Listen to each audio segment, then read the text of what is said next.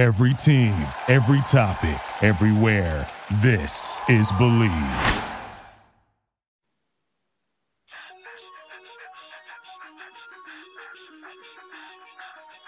This is the Big Nasty. Yeah, Big Nasty Hall of Fame Tampa Bay Buccaneer fan, baby. This is Mike Alstott, Tampa Bay Buccaneers, and you're listening to the Cannon Fire Podcast. Cannon Fire Podcast, brother. You ain't listening, and you're missing out. Woo!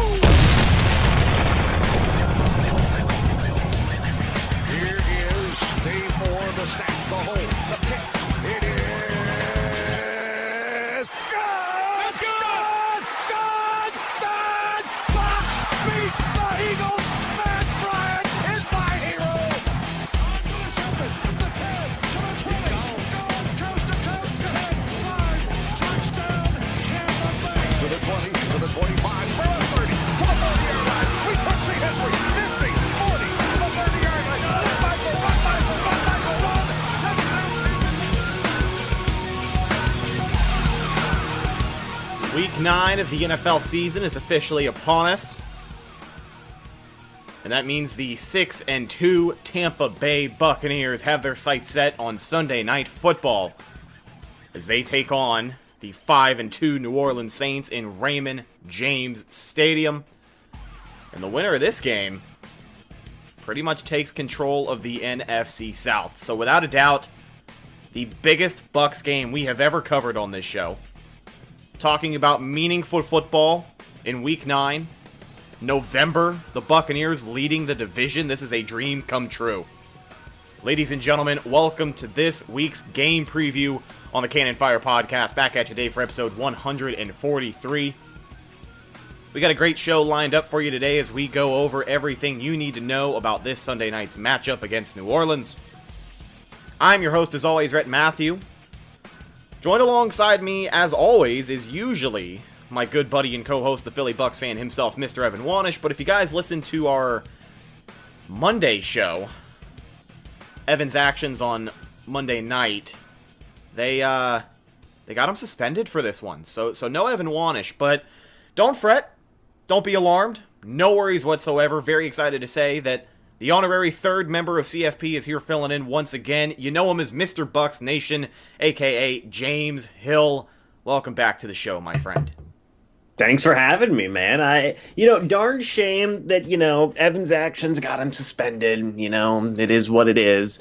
Um, it's that next man up mentality. You know, Absolutely. It really, and I mean, really you know is. what?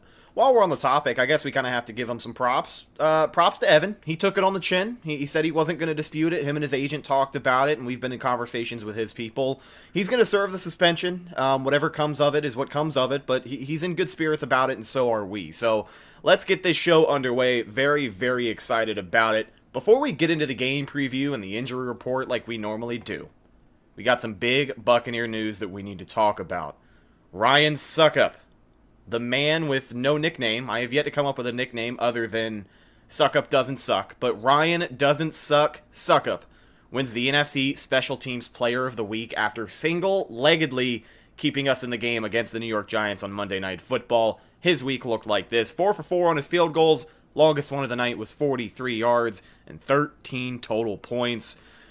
Just a big exhale from Bucs Nation altogether. James, dare I say it? I, I think we finally have a kicker.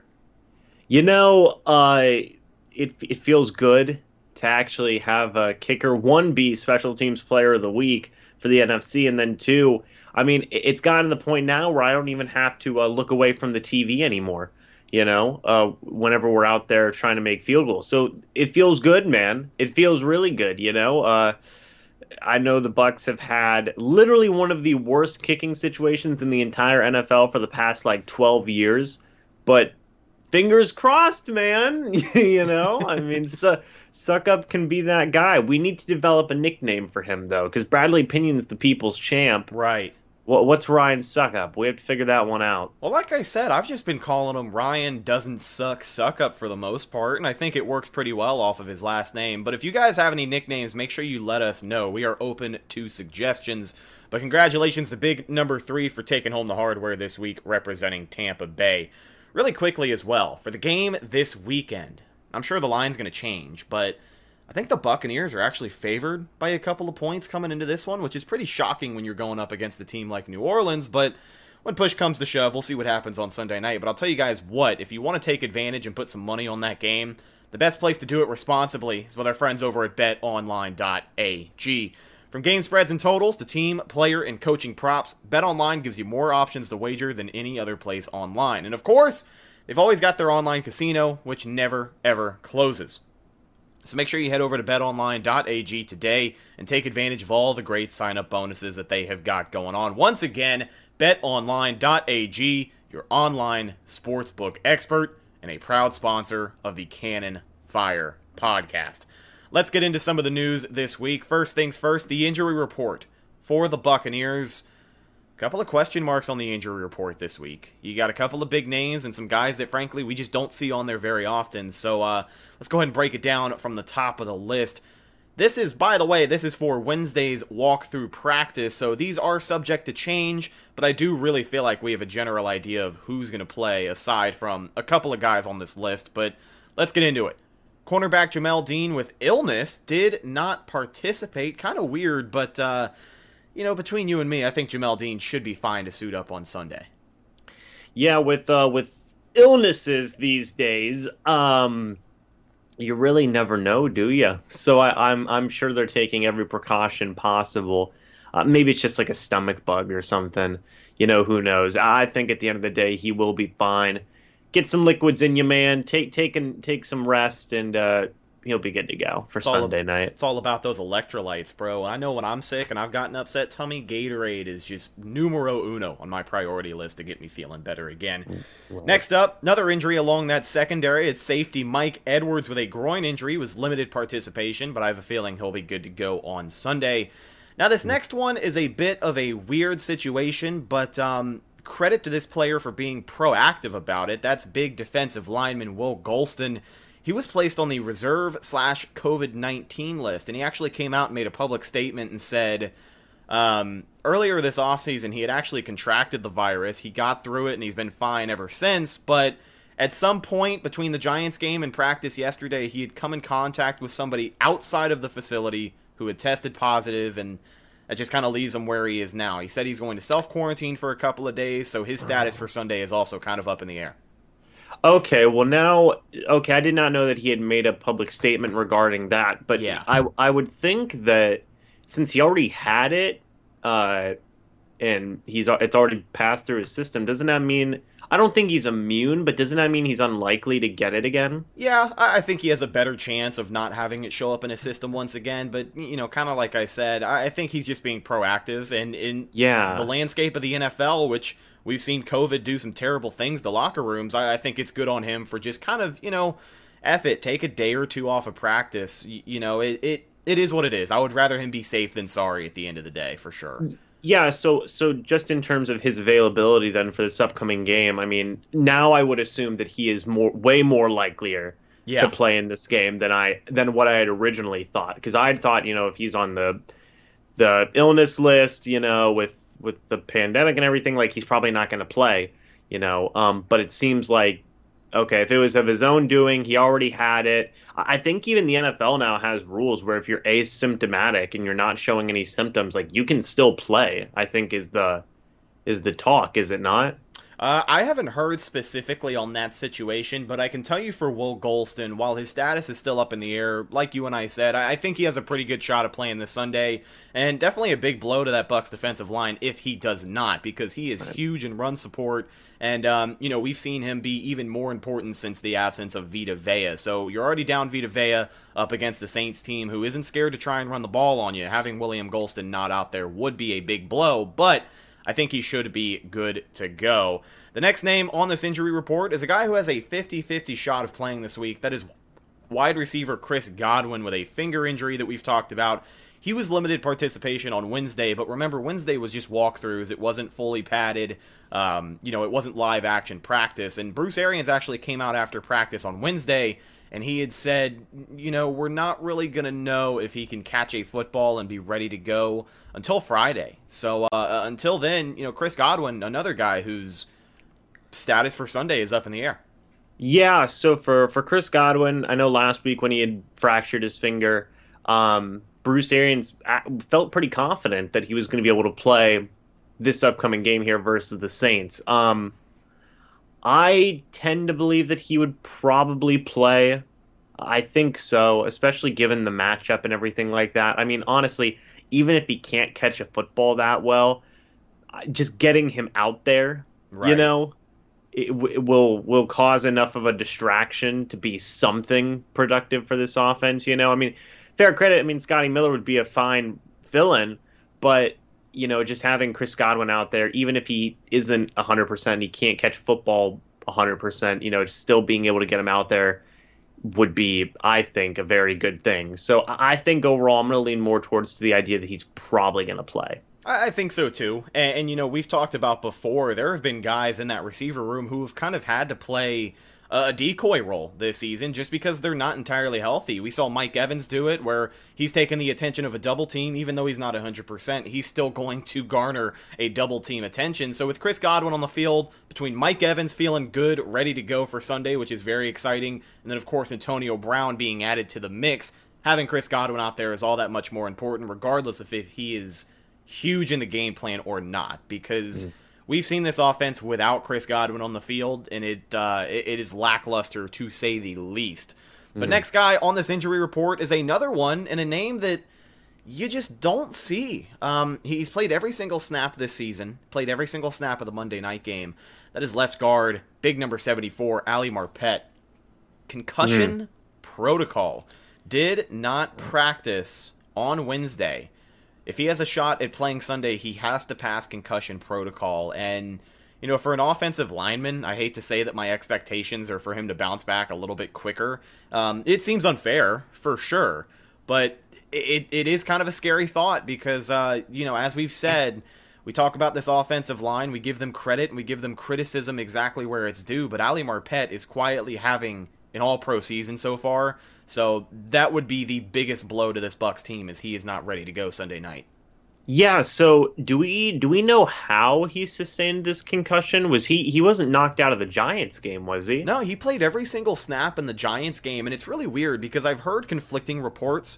I've heard some people say that it happened during the game. I saw something else say that it happened like he fell at home or something. I, I don't uh, I don't have a concrete source. Um, so I, I don't know. Like I won't pretend that I do, but I have no idea. But I, I guess it doesn't really matter because he's still showing up on the injury report either way. But definitely some yeah. unfortunate news.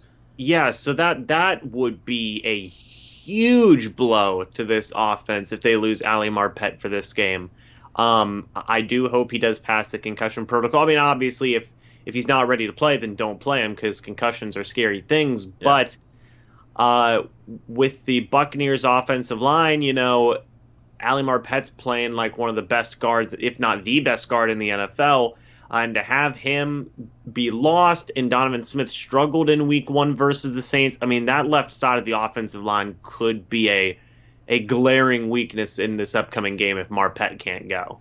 And if Marpet isn't out there, I want to believe that, you know, we saw them get creative um, against the Giants where they brought out the 6 0 lineman set and they had Joe Haeg basically play left tackle next to Donovan Smith. Um, I'm not sure if you plug Joe Haeg into that left guard spot, to be honest with you. I'm not entirely sure who they have behind Ali Marpet that could be as serviceable. I think Haeg is the first name that comes to mind, but you know, we could see them just play Donovan Smith at guard and Haeg at left tackle. I mean, if they're going to roll the dice like that, but I have to believe that they have a solid game plan. This is a Saints pass rush that does not mess around. So if you're going into it without Ali Marpet, you definitely need to have a plan. So I'm curious to see what they draw up. But um, yeah, possibilities seem. Uh, kind of endless along that O line if you don't have big 74 out there. So hopefully, fingers crossed, we will see him suit up in the red and pewter this Sunday night. Let's wrap up with a couple more names on the injury report. Wide receiver Scotty Miller with a hip slash groin injury, limited participation. Scooter should be good to go. He's kind of popped up on the injury report with this hip slash groin injury for weeks. Um, he's been nursing it for a little while, but we've seen him perform, and I think he should be good to go. Outside linebacker Jason Pierre Paul, who is on here for the same thing every single week. Uh, knee injury, limited participation. That's just JPP, man. He's going to be good to go for Sunday. I have zero doubts that we will see 90 suit up and hopefully be wrecking the hell out of Drew Brees. And last but not least, safety Antoine Winfield Jr. with a shoulder injury was full participation. So the man who called game against the Giants will be good to go for Sunday night. Let's go over the Saints injury report as they have got an extensive one as well. First name on this list, quarterback Drew Brees. Right shoulder injury, limited participation. Listen, I have heard the conspiracy theories that, like, you know, oh, Drew Brees might not play. We might see Taysom Hill or Jameis Winston. No, we're, we're going to see Drew Brees. Um, I have no doubts that he's going to play in this game. He knows what's at stake. Both teams know what's at stake. They're going to bring their best and brightest as, as much as they can. And, uh, yeah, Drew Brees will be under center for New Orleans. Yeah, uh, well, is it on his throwing shoulder? I, I think it is. Yeah, it's his right shoulder. So that's going to be interesting. I mean, I expect Drew, Ble- Drew Brees to play, obviously, but if his throwing shoulder is a little bit sore, I mean, that's something that the Bucs could take advantage of there. Oh yeah, and this is a guy who this season already, you know, we've seen the Saints move away from really forcing the ball downfield, and I hate to say it like this, but it, it, Drew Brees just can't do it anymore. Like he he he's still a good quarterback. He's still going to get the ball out quick, and I think if the Bucs aren't prepared, he's going to slice and dice them on Sunday night. But mm. he's not going to take those long 50, 45, 40 yard shots that you see a lot of the times, at least that we're used to seeing against the Bucs defense. But yeah, that shoulder injury could definitely play a part in uh, his performance Sunday night. Next up on the Saints injury report, wide receiver Marquez Callaway with an ankle injury is limited participation. Center slash guard Nick Easton with a concussion protocol. He cleared that. He was full participation on Wednesday. Defensive back Justin Hardy with a groin injury did not participate, so his stat is still somewhat up in the air. Running back Alvin Kamara with a foot injury was limited participation, but Alvin Kamara came out and he said he's going to play. He's not missing this game. And again, like I said before, both of these teams know what's at stake. So I think a lot of your 50 50 guys are definitely going to suit up and see the field. Yeah, I, I agree with that. Um, same case in the the way Drew Brees though uh, could hamper him a little bit. You know, I mean, if that foot starts bothering him at some point during the game, you know that that could affect their offense. Now, of course, the same thing can be said for those 50-50 guys on the Bucs, but I mean, Drew Brees seems a little shaken up. Alvin Kamara seems a little shaken up. I'm sure we'll get to the third guy here in a minute here, but like, uh, yeah, some of the top guys on this Saints offense are coming into this game a little bit hobbled. That that could affect some th- some things in the game. Oh, without a doubt. Let's wrap it up. We got two more names on this injury report. Defensive tackle Sheldon Rankins with a knee injury did not participate. So again, another guy who's kind of a question mark, and uh, that's really big for the middle of the line because as we talked about, Bucs potentially could be missing All-Pro guard Ali Marpet. So uh, Sheldon Rankins isn't there. That might be a little bit of a break for that interior O line. Yeah, that that would be huge. You know, that would be absolutely huge. And and if Marpet can't go, I don't know who they would put in there, be it Joe Haeg, be it uh, uh maybe AQ Shipley, you know, whoever they need to put in there. But um, not having to deal with Sheldon Rankins would be a pretty decent benefit. Now, I know they have a backup defensive tackle. His name's Roach, I believe is his last name. I think that he's pretty good as well in terms of run defense, but Sheldon Rankins can do it all. So if he can't go, I mean – that's a that's a counter blow for the Saints defensive line if the Buccaneers um, Ali Marpet can't go. Absolutely. Now the last name on this injury report, oh, slant boy himself, Michael Thomas, wide receiver with an ankle slash hamstring injury, limited participation. It looks like for Sunday Night Football, the Saints are going to get back their number 13. And uh, you brought it up with Drew Brees and Kamara, but it really looks like the trifecta of the Saints offense is definitely not coming into this game 100%. And that's Drew Brees, Alvin Kamara, and of course Michael Thomas, who we just mentioned. Yeah, so yep, he was the third guy that I was thinking of in terms of guys who are dealing with nagging injuries. Um, he should play. I mean, I, I I'm assuming that he is playing. Yeah. Michael Thomas has had such a weird year, man. Last time he did play in a regular season game this year was Week One against the Bucs. So he was dealing with an ankle injury that he had sustained in the Bucs game. Then before he could come back from that, he punched a teammate. ha. Uh, then after that, uh, he was dealing with a hamstring injury. So he has not been having a great 2020. I mean, really, nobody has. But, uh, you know, overall, he just hasn't been able to get on the field, be it injury, be it him punching a teammate, uh, or or whatever else he's been dealing with. I mean, I will say this: he's probably chomping at the bit to get back here and play some football. So uh, it's just coincidental that it's against the Bucs again. Um, so we'll, we'll see what happens. I mean, Carlton Davis kind of put him on lockdown last time they played. So Yeah, without a doubt. It'll be interesting to see what Sunday night's matchup brings, but definitely looking forward to it. We've got another bit of news about the Buccaneers before we really get into this game preview. He is back, folks. Antonio Brown was officially activated off of the uh, suspended slash reserve list, I think is what it's referred to. But he had his first practice as a Buccaneer on Wednesday. He had a press conference, and uh, to be honest with you, it really seemed like he said all the right things. Um, he, he comes off as focused, fully aware of what's at stake, everything that we've talked about for weeks on end up until this point since the signing. One press conference can only go so far, but from what I've seen, from a football mentality standpoint, he seems ready to go. Yeah, uh, they tried. You know, I mean, fair credit, the media is doing their jobs, man. But they they they tried. Yeah, they were throwing know? some heaters at him. Yeah, they were. Th- I mean, expectedly and deservedly so. But I mean, Antonio Brown. I mean, he did exactly.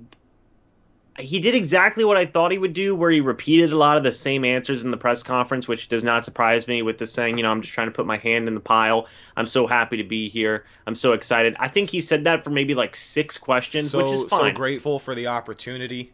Right, and I have no problems with that. But the way he said it was uh, kind of what threw me off a little bit. You know what I mean?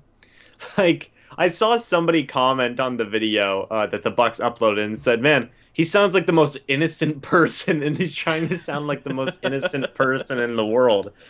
And obviously, we we're, we don't have enough time today to delve into all the things that have been bothering him for the past year and a half. But I will say, first and foremost, if he is mentally healthy 100%, you know, and physically healthy 100%, that's all you can ask for, you know.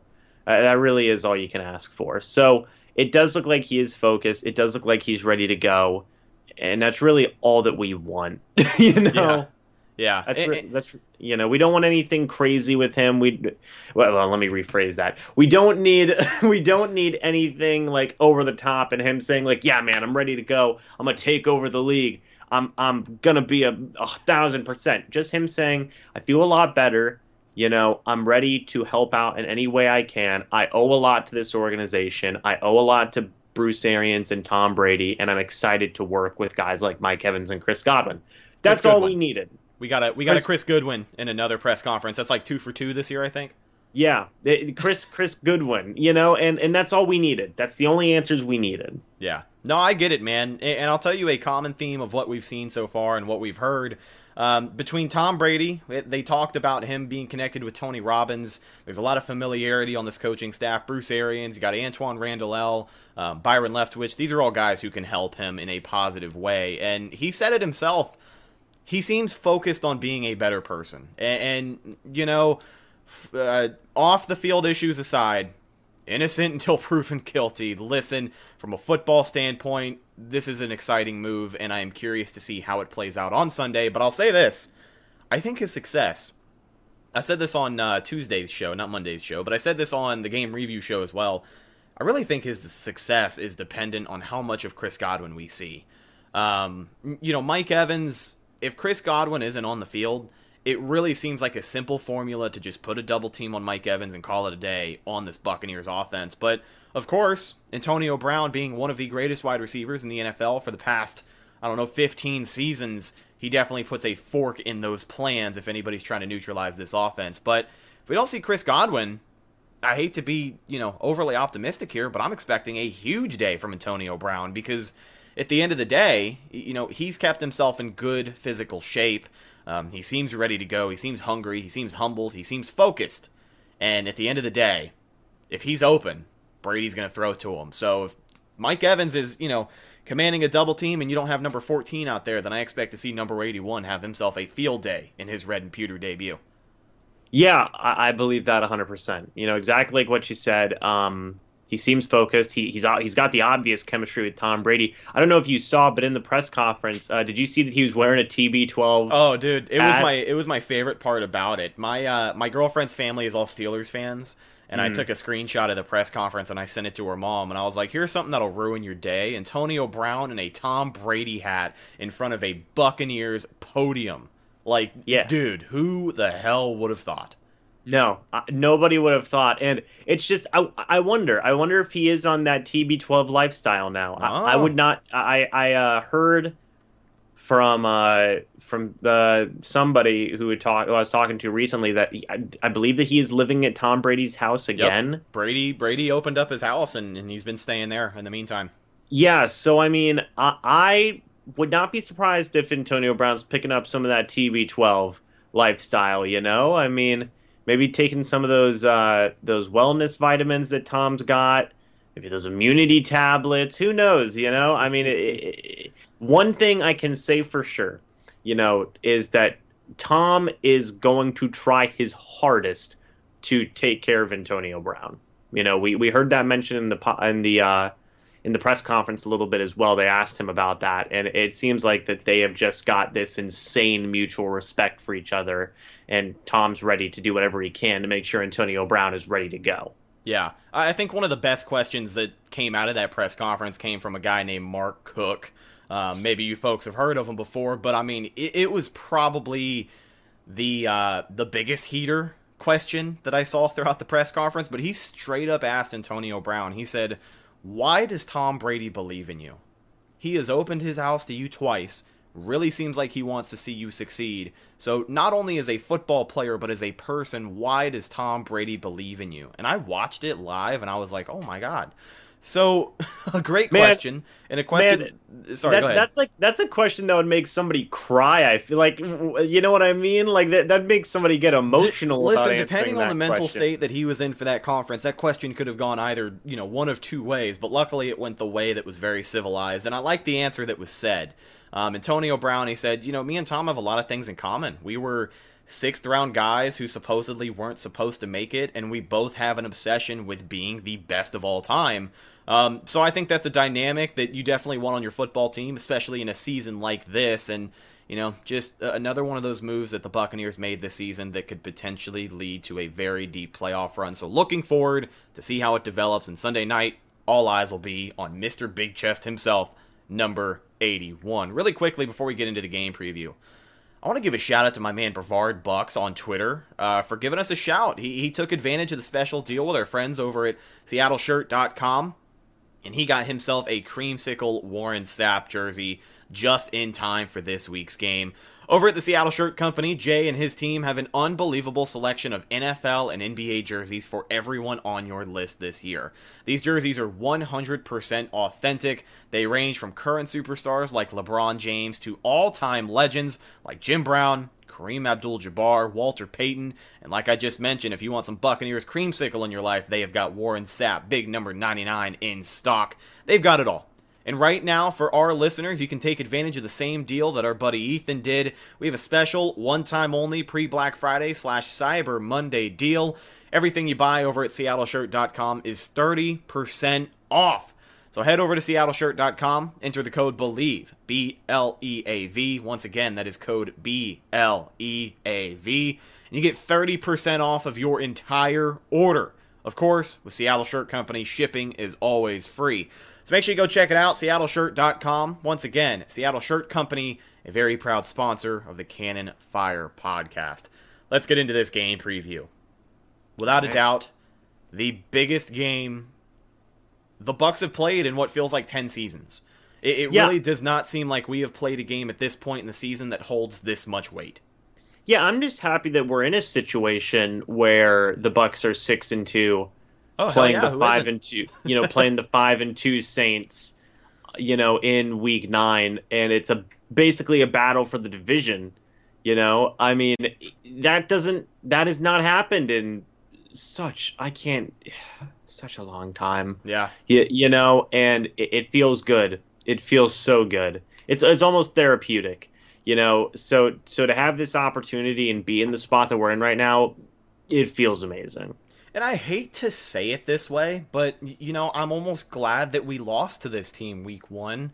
Um, because the simple fact is this the Buccaneers are still first place in the NFC South over the New Orleans Saints, and I'm sure a lot of players in that Bucs locker room remember in the offseason Cam Jordan talking out of his ass saying that, well, you know, Tampa Bay is a team that's going to be playing for second place. And um, since they've lost week one, they've pretty much been in the lead of the division since then.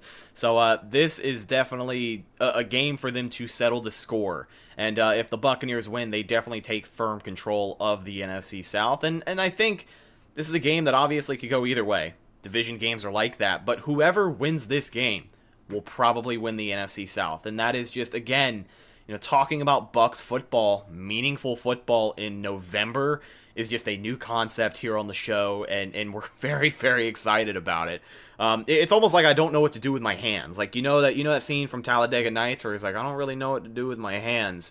Mm-hmm. Um, I'm just so pumped, and, and, this is this is going to be it a game. Um, this is going to be a game. Yeah, this is potentially could be game of the year for the Bucs, and uh, overall, man, what what are your expectations? Is this a close one? Is it high scoring, low scoring? What what what you thinking? I think that this is going to be a lot closer of a game than what week one was. And to be honest, week one, the only reason week one went the way it was is because the Buccaneers allowed that to happen. It was a new team. They were still finding chemistry as well.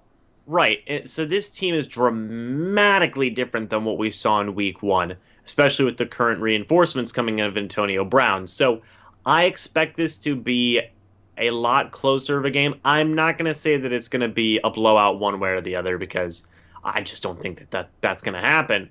Um, but I think it's going to be a relatively high scoring close game. Yeah, I'm with you. And when it comes to high scoring, that leads me to this first point.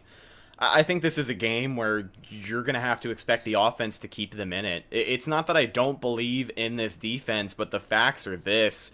Uh, New Orleans is going to show you a similar looking offense as to what the Giants showed us on Monday night. It's going to be a lot of quick release. It's going to be a lot of short plays. It's going to be a lot of slant routes with Michael Thomas on the field. It's going to be a lot of dumps to the running back.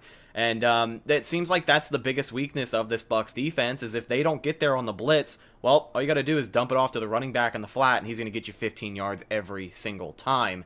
And you know, we saw this Bucs defense as well.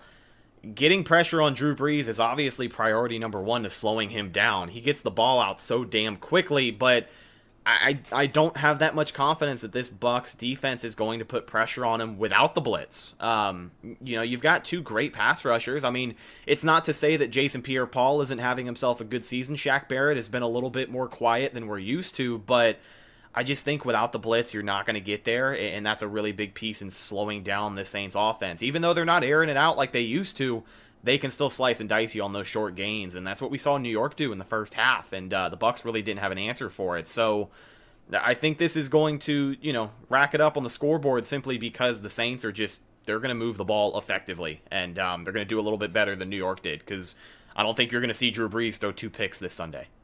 Yeah, the big thing with this, I mean, Ryan Ramczyk, Terron Armstead are still out there. They did a really good job in Week One, as they should. They're two of the best tackles in the entire NFL. Um, and really, the the kryptonite to the Buccaneers defense is what Drew Brees already does anyway. You yeah. know, is throw the short passes. I don't know if you saw, but I, I, just took a look at this a day or two ago in terms of um, intended air yards on completions. I believe dead last, dead last with like five point five, and I believe that Drew and I, and I believe that Tom Brady's you know around eighth with like an eight point seven or an eight point nine and Drew's just dead last. Alvin Kamara so far this year, 66 targets, over 50 catches, over 600 receiving yards. So can you can you guess who's you know going to be a big factor here in the passing game? Now I get it. Jared Cook has not played a handful of games. Michael Thomas basically hasn't played the whole year. That does factor into that a little bit. But I mean, Drew Brees probably would have done that a decent amount anyway. So overall, yeah, it's the short game that really does get this Buccaneers defense on blitzing. I'm going to be curious to see what Todd Bowles does um, in terms of just overall pressure and things like that. Because, yeah, like like you said, it, it's going to be very difficult without the blitz to get pressure on Drew Brees. We already know that, you know. But um, it's basically going to be a necessity to blitz. So I don't know how they're going to counteract guys like Alvin Kamara in the short yardage game. We'll just have to wait and see. Absolutely. Now, it should come as no surprise that this New Orleans Saints offense is going to funnel most of their offensive game plan through number 41. Um, but I'll tell you this I, I do want to come out and say I'm pretty confident that we can slow them down on the run. Um, yeah, the Giants game was one thing. I don't know what it was about the Giants and their no-name running back having the biggest game of the year against this Bucs run defense, but even if you don't have Will Gholston out there, I just you know, it's, I guess it depends on how much they really shove him into the A gap, but I still think that they can wrap him up and and you know, that should be a really big priority for this defense as well as yeah, you're not going to slow down Alvin Kamara every single time, but if you can stop any team's run game, you automatically make them one dimensional. And I think it just makes it a little bit easier to adjust throughout the evening. So we'll see what happens, but I, I still feel pretty confident about this run defense. I don't think the Saints are going to have a big day on the ground. Yeah, I, I, especially think, you know, in week one, we saw that while Alvin Kamara, I, I will stand by this. I think that Alvin Kamara is one of the most, if not the most frustrating running back to stop in the NFL. Yeah. I don't think that's too crazy to say, especially whenever you whenever you got a guy like Drew Brees throwing him the football, you know, who is just a Hall of Fame caliber quarterback. He's still precise in his throwing. You know, he might not have the arm strength as much anymore, but he's still as accurate as can be and it's just so frustrating to deal with a guy like Alvin Kamara. But in week one, we saw that overall he wasn't able to do a ton of what he wanted to do. Now he didn't have a terrible game, but he didn't have an Alvin Kamara type game. Right. You know, so so I expect a similar result, hopefully, even with Will Gholston out, and also. You know, this is going to be the first time they they've uh, played Alvin Kamara without Vita Vea, so we'll have to keep that in mind as well. But you know, Ndamukong Suh, he's still playing at a phenomenal level this year. Steve McLendon and uh, Nacho, I feel like have filled in that void pretty strong in the middle of that defensive line, especially Steve McLendon. And then on that other defensive end spot, maybe you see guys like Jeremiah Ledbetter, maybe a little bit of Khalil Davis. Um, and overall, I think that guys like Lavonte David, Devin White, and even Jason Pierre-Paul and Shaq Barrett will help a lot uh, in that run defense as well. Yeah, I'll tell you one of the names that you would just mention. I'm going to be watching a lot of this Sunday on the defense, and that's Devin White. Um, well, he's had a great season. He really didn't have that great of a game against the Giants. He missed a couple of key tackles. And um, he just can't do that against a guy like Alvin Kamara that we've mentioned. He is going to be instrumental in holding off Alvin Kamara, that rushing attack. And of course, if they get him going in the passing game, Devin White isn't the greatest in coverage, as we have seen. But, you know, it's really important for this Bucs defense, the linebackers in particular, to really just keep everything in front of them. Like we said, this Saints offense isn't going to throw over your head for 40 yards. Maybe they'll take a shot. I'm not saying that Drew Brees is completely uh, unable to take a shot downfield, but I just don't think he has it in him anymore. I think if you see a shot like that, it's going to be two or three times over four quarters. Like that's that's it. Um, yeah. But it's really important to just keep it all in front of you, slow down these quick developing plays, and get the hell off of the field. And I think Devin White has the most important role to play in that aspect for the defense. But let's talk about this offensive game plan a little bit. First and foremost, the offensive line. Already you've got some pressure with the possibility of Ali Marpet being out, but I'm going to be looking at Tristan Wirfs, rookie right tackle. He did a pretty good job slowing down Cam Jordan in week one. He's going to have to do it again, and, and they're really going to have to step up to keep Brady clean. Yeah, uh, you know, in week one, I mean, that really that was the starting point. He went up against Cam Jordan, which I hate that man. I'll just be honest. I, I know I try and be analytical with a lot of things, and I try and be very nice. I hate Cam Jordan. I cannot stand that guy. I feel the re- same way about Taysom Hill. Yeah, I mean, uh, you know, it, it's just the arrogance of the Saints team in general is so frustrating. Like, I get it; they're a really good team, but the arrogance is is so freaking frustrating. But you know, and Cam Jordan being one of the lead guys to that. But in Week One, Cam Jordan versus Tristan Wirfs. Tristan Wirfs held up his own. Now, the other side of the offensive line, uh, Donovan Smith, did not hold up that well against backup pass rushers. But oh, over, but overall, Tristan Wirfs, I thought did a pretty good job. He's been playing great this year, by the way. Uh, he has really been blowing expectations out of the water. You wouldn't even, if you were watching this and you had no idea who Tristan Wirfs was or how how old he is, you know, and that he's a rookie or anything, you would think that he's a veteran. Absolutely, you know? absolutely. I believe that 100%. So it's going to be round two. I'm sure Cam Jordan has got some new tricks up his sleeves, uh, you know, after what happened in week one. And hopefully Tristan Wirfs can respond and have another very solid game. Absolutely. Now, another thing on that offense that needs to get rolling, you know, we talked about the passing attack. Mike Evans feeling good. Antonio Brown, business booming there. And then, of course, Chris Godwin with a 50 50 shot to play.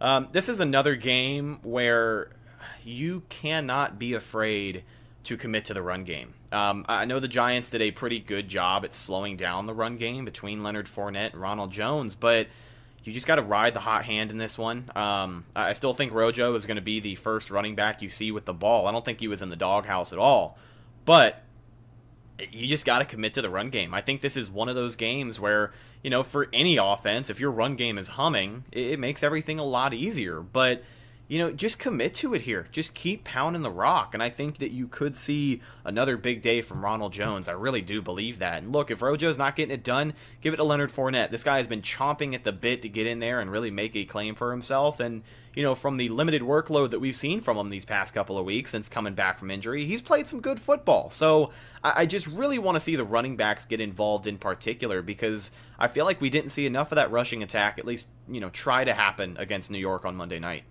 So let me ask you, um, because I've been asking a ton of people, and I want your thoughts on this. You may have addressed this in a in a post game at one point, but um, or a different podcast. But do you? What are your thoughts on Ronald Jones getting benched two times this season now after having a fumble? Uh, I I have heard from people that you know, yeah, he was he was benched after the fumble, but I heard that BA wasn't exactly like super mad at Ronald Jones. He was kind of mad at the call on the field because, you know, there was some controversy. It was was he down? His knees were down. Did he give himself up kind of thing? Mm-hmm. Um, but it, it, was a crucial fumble and I think this team needs to just stop throwing Ronald Jones the ball. Um, I know Brady's going to see him as a safety outlet, but god damn, just put Leonard Fournette out there if you know you're going to have him, you know, run a little dump off, but I don't know. I, I don't think Ronald Jones is in the doghouse like some people think that he is. Um, I still think he's a great running back. He's just not a good receiving back, and and I have seen enough to say that I don't think he needs to be thrown the football. Um, I think if you're in an obvious passing situation with your running back and you know that it's a possibility, throw Leonard Fournette in there. No, he didn't have the. Um, he had that one drop, but I also think it was because Brady overthrew him a little bit. Um, but I, I I like Ronald Jones as a running back. I don't like him as a catching back, and I'll I'll, I'll leave it at that. I, I, think if you're in a passing situation, uh, you get number 28 involved because he's going to give you a little bit more, especially when it comes to after the catch. Um, mm-hmm. But that that's just kind of where I stand on it. Stop throwing Ronald Jones a damn football. Yeah, I feel you. It, it was it, what's so interesting to me is that you know, and again, I, I don't really have an answer for it, but like, it, it, it's not really a situation where okay, he fumbled. Okay, we're gonna just have him not be a receiving back anymore. They they kind of take him out of the game entirely a little bit. It'll be like a quarter at a time. Yeah, so that that's that's what's really kind of surprising to me. Um, so I don't know. Uh, you know, I, I, like you said. I mean, Leonard Fournette has been chomping at the bit here to get more of an opportunity, and he's been doing some pretty decent things when he does get those opportunities, you know? So we'll just have to wait and see. Absolutely. Ladies and gentlemen, every single week here on the Game Preview Show, we wrap things up with something I like to call the weekly checklist. And what it is, if you're not familiar, it's basically three things that the Buccaneers are going to have to do if they want to come out victorious against the Saints this Sunday night. So let's go ahead and get into it. First thing on the weekly checklist do not be scared to target Mike Evans. Look, We've talked about the chemistry between Tom Brady and Mike Evans. The fact of the matter is that Mike Evans seems like he's 100% ready to go this week. And while Brady may not always be comfortable throwing it in a tight pocket or having a guy like Mike Evans go up and get it, he's going to do that for you. And if you don't see anything else on the field because teams have been like, oh, Mike Evans hasn't been producing, so let's just double team AB and call it a day. He's going to get his opportunities, and uh, you need to take them when they are there. There were a couple times not against the Giants, but against the Raiders, where I would see Mike Evans just kind of wide open, and Brady would, you know, take a shot down the field. It would be an incomplete pass to Scotty Miller or something of that nature. So I need to see that connection get going this week. I, think Mike Evans' pace on offense is really going to dictate what Brady can do with the rest of his receivers. And listen, you know, just don't be scared. Don't be scared to target Mike Evans. He's a big guy, six foot five. All of them's going to go up there and get it if you throw him the football. And uh, I'm hoping for a big Mike Evans game this week because the Saints usually do a pretty good job of shutting him down. Marshon Lattimore seems like he's had his number, and and I think if anything, you know what I'm looking forward to the most this week is a big redemption game for number 13 against New Orleans. Yeah, I mean Marshon Lattimore, you know, Saints fans always, you know, say that ah Marshon Lattimore, he he he schools Mike Evans every single time they play. Well, okay, you know, uh, whatever. But yeah, you know, it, this has actually been not a debate, but this has been a conversation that I've had with a lot of uh, recent Bucs fans here in recent weeks, talking about how I've I've mentioned on the YouTube channel here a couple of times that Mike Evans deserves more targets. Bruce Arians even said as much that Mike Evans should be getting ten targets a game. And Brady But- even said he wants to get him the ball more as well. So like th- this organization, the guys in that office, they know that they want to get the ball to Mike Evans. Right, and I've been getting a lot of comments in response to things like that, saying, you know, why, why should you expect that? Tom Brady only throws to the guy that's open, and that's just how it is. So everybody should accept it. And it's like, well, I don't think that that's hundred percent accurate. I, I I don't think that Tom Brady just sits there and thinks, well, you know, uh, there's no way that uh, Tom Brady just sits there and goes, unless a guy is wide freaking open, I'm not gonna throw him the ball because then he wouldn't. That wouldn't he, he wouldn't have anybody to throw to in the NFL because the margin for openness is a lot smaller. You Yeah. know, like so. So what do you expect? You know, so uh, yes, Tom Brady should be throwing the ball more to Mike Evans. It's not a matter of oh well, if he's wide open, then then he'll get the ball. It's like no, Eh, the guy's six foot five. He's one of the most physical, imposing wide receivers in the NFL. You can throw him the ball more and take a chance or two. Yeah. Tom Brady's safe enough with the football that he can take a chance like that without having a risk of of throwing an interception. I believe it. And, and Hundred you know, percent believe that. the expectation of this offense, what's changed from 2019 to 2020 is, uh, you know, there were times last year and even the year before and the year before, but there were times with Jameis Winston under center where, you know, first and 10, first offensive series of like the second half, everybody in the stadium knew that the ball was going to go to Mike Evans. And and Brady isn't going to try and force a connection as you had just mentioned, but you know, he's safe enough with the football and he's the GOAT for a reason, so just take a chance. If you see Mike Evans, why the hell not? I would personally love to see it. Next thing on the sorry, go ahead. Well, because here's the thing. Look, I get very fired up. I've been hearing about this for weeks. Uh, look, if Ah, he's people, double co- people are upset about 13 not getting some action. if he's double covered, that's one thing, right? I understand why you wouldn't want to throw him that football. One on one, throw him the football. Yeah. He- Uh, he's Mike try. Evans. Yeah, try it, okay? and and I'm not. I don't want to hear the argument of oh well he's covered. So it's a one on one. It's Mike Evans. Yeah. Throw him the ball. Mike Evans is built like a tight end who plays wide receiver. He he is, you know, while he's not the biggest filled out guy, he is tall, he's physical like you mentioned, and he's just going to go up there and get it when he has to. So if it is single coverage, Mike Evans got his man beat by a couple of feet, or even if it's a guy who is clearly 7 to 8 inches shorter than Mike Evans covering him, why the hell not? He's going to get it 9 times out of 10 and I truly believe that. Yeah, and whenever you've got Tom Brady, you know, oh Tom Brady doesn't, you know, Tom Brady will do what Tom Brady does. You got Tom Brady himself saying he wants to get Mike Evans the ball more. Ca Yeah. Case closed. Case freaking closed. well, Tom doesn't do that. Tom says he wants to do that. Yeah, definitely. No, I, I'm, I'm I'm with you. So so big number 13 with some pressure this Sunday, but I'd love to see him deliver. Looking for a big game from Mike Evans. Second up on the weekly checklist, stopping Alvin Kamara is priority number one. We kind of went into a little bit more detail a little earlier, but for this defense, you know. These next two things on the weekly checklist actually tie into each other, so I'll go ahead and say the second one. But uh, keep it all in front of you on defense. Stopping Kamara is priority number one.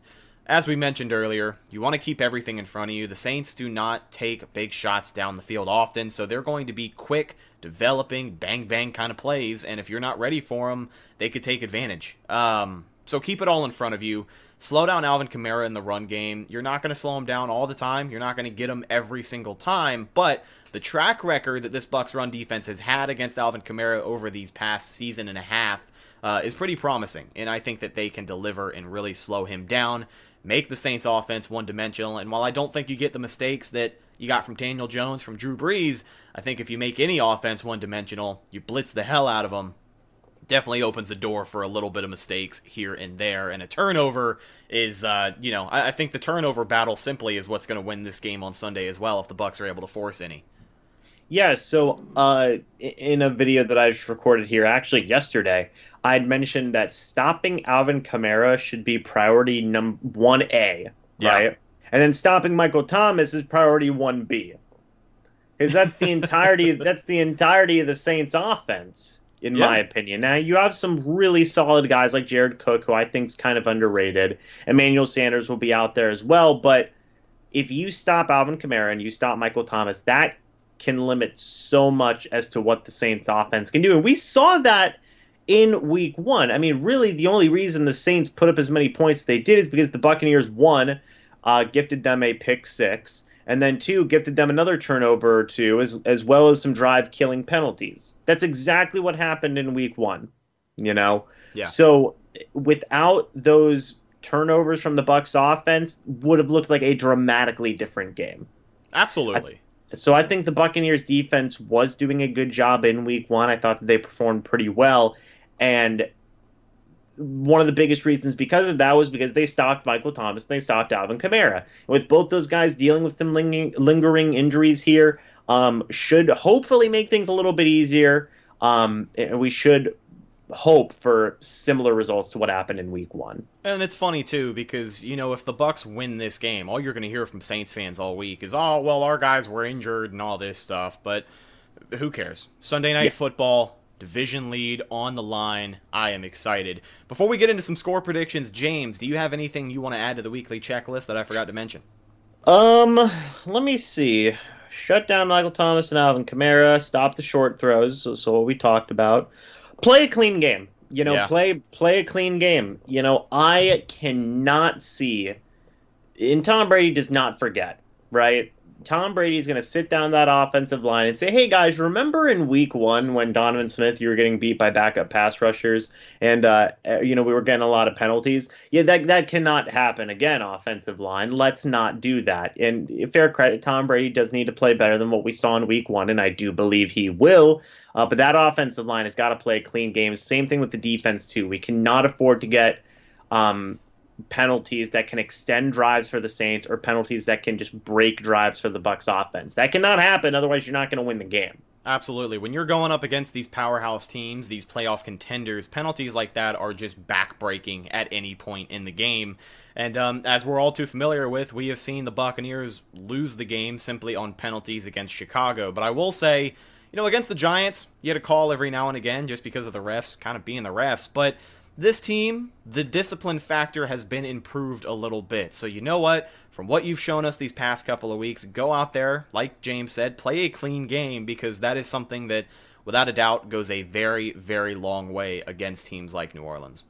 Yeah, absolutely. And then and then the last thing I have is attack with loaded weapons. Okay? I mean, we we've got them. We've got the weapons. Yeah, You know, Mike Evans, if Chris Godwin plays, Antonio Brown, Rob Gronkowski, Leonard Fournette out of the backfield, uh, even Cam Brate when they actually want to put him on the football field, Byron Leftwich. uh, you know, and then even Scotty Miller as the fourth wide receiver. There's so many things that you can do with this offense now. Like I said this in a video. Byron Leftwich must feel like a kid at a candy store, and Bruce Arians must be clawing at the wall to restrain himself from wanting to call plays again and trusting Byron Leftwich. I mean, it's just insane to think about. Uh, you can't make a team on Madden that's that has this many weapons. yeah. You know, and that the caliber of weapons at that.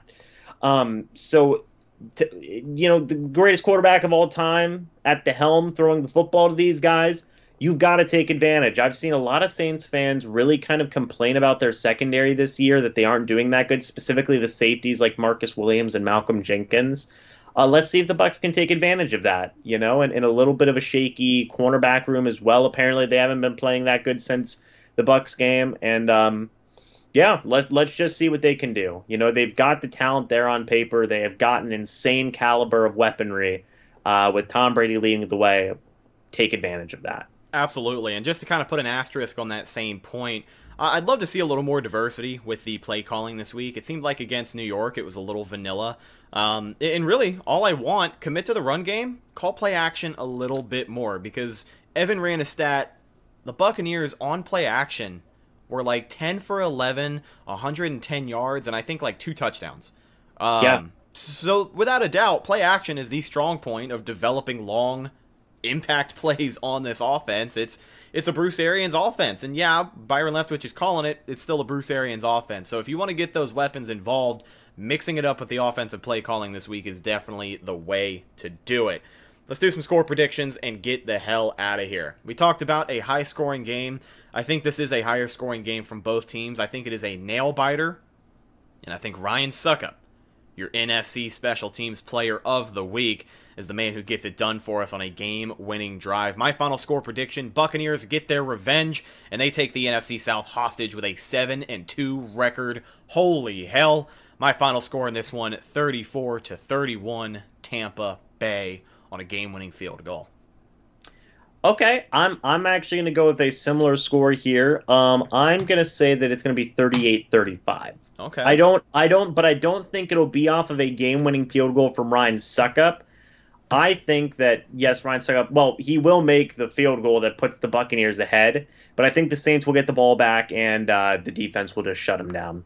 There we go. Definitely looking forward to it, guys. If you have your own score predictions or any, uh, you know, predictions for this Sunday night, make sure you leave them in the comments below if you're checking us out on YouTube. And with all of that being said, that's just about going to do it for this episode of the Cannon Fire Podcast. Thank you guys so much for listening on any of our podcast outlets, or of course, as I had just mentioned, checking us out with video over on YouTube. If you haven't already, make sure you subscribe. We got some awesome content over on our YouTube channel, putting out a bunch of stuff every single week. And uh, new hype video is going to be coming out this Friday, which I am very, very excited about. So make sure you subscribe. You can click the little bell icon and get notified whenever we upload a show, go live, or whatever the case may be. Thank you to my man James, aka Mr. Bucs Nation, here on YouTube, the king, undisputed of Buccaneers YouTube. James, where can the people find you and your awesome content? So obviously, I'm here on YouTube at Mr. Bucs Nation. Um, you know, I'm sure I'll be talking in the comments as well, just kind of hanging out. Um, yeah, man, been been doing real good on the channel so far. We just passed eight thousand. Um, now we're on the road to nine, and uh, excited, man. Excited for this game. I'll, I'll be having content coming out all this week. Just uploaded as of the recording of this podcast my matchups to watch video, and I've got players to watch, keys to victory, the preview video, as well as um, some other content coming out this week as well. So very exciting. Hell yeah, looking forward to it. And uh, call it a bold prediction, but I definitely think that you hit 10k subscribers before the end of the regular season. But definitely go check it out, guys. Mr. Bucs Nation on YouTube. Thank you for coming in and filling in this week, my friend. A pleasure as always. You can find the show on social media Facebook, Instagram, and Twitter. All of those are Cannon Fire Podcast. Basically, the top place to go for any updates on the show, and of course, Buccaneer news as it happens. And you can find myself on social media Instagram and Twitter. Both of those are Rhettakus, R H E T T A K U S. And if you follow me, I promise I will follow you back. That's just about going to do it for this week's game preview. I am your host, Rhett Matthews, signing off from my co host, James Hill. We'll talk to you guys Monday after the game. Go Bucs. Thank you for listening to Bleav. You can show support to your host by subscribing to the show and giving us a five star rating on your preferred platform. Check us out at Bleav.com and search for B L E A V on YouTube.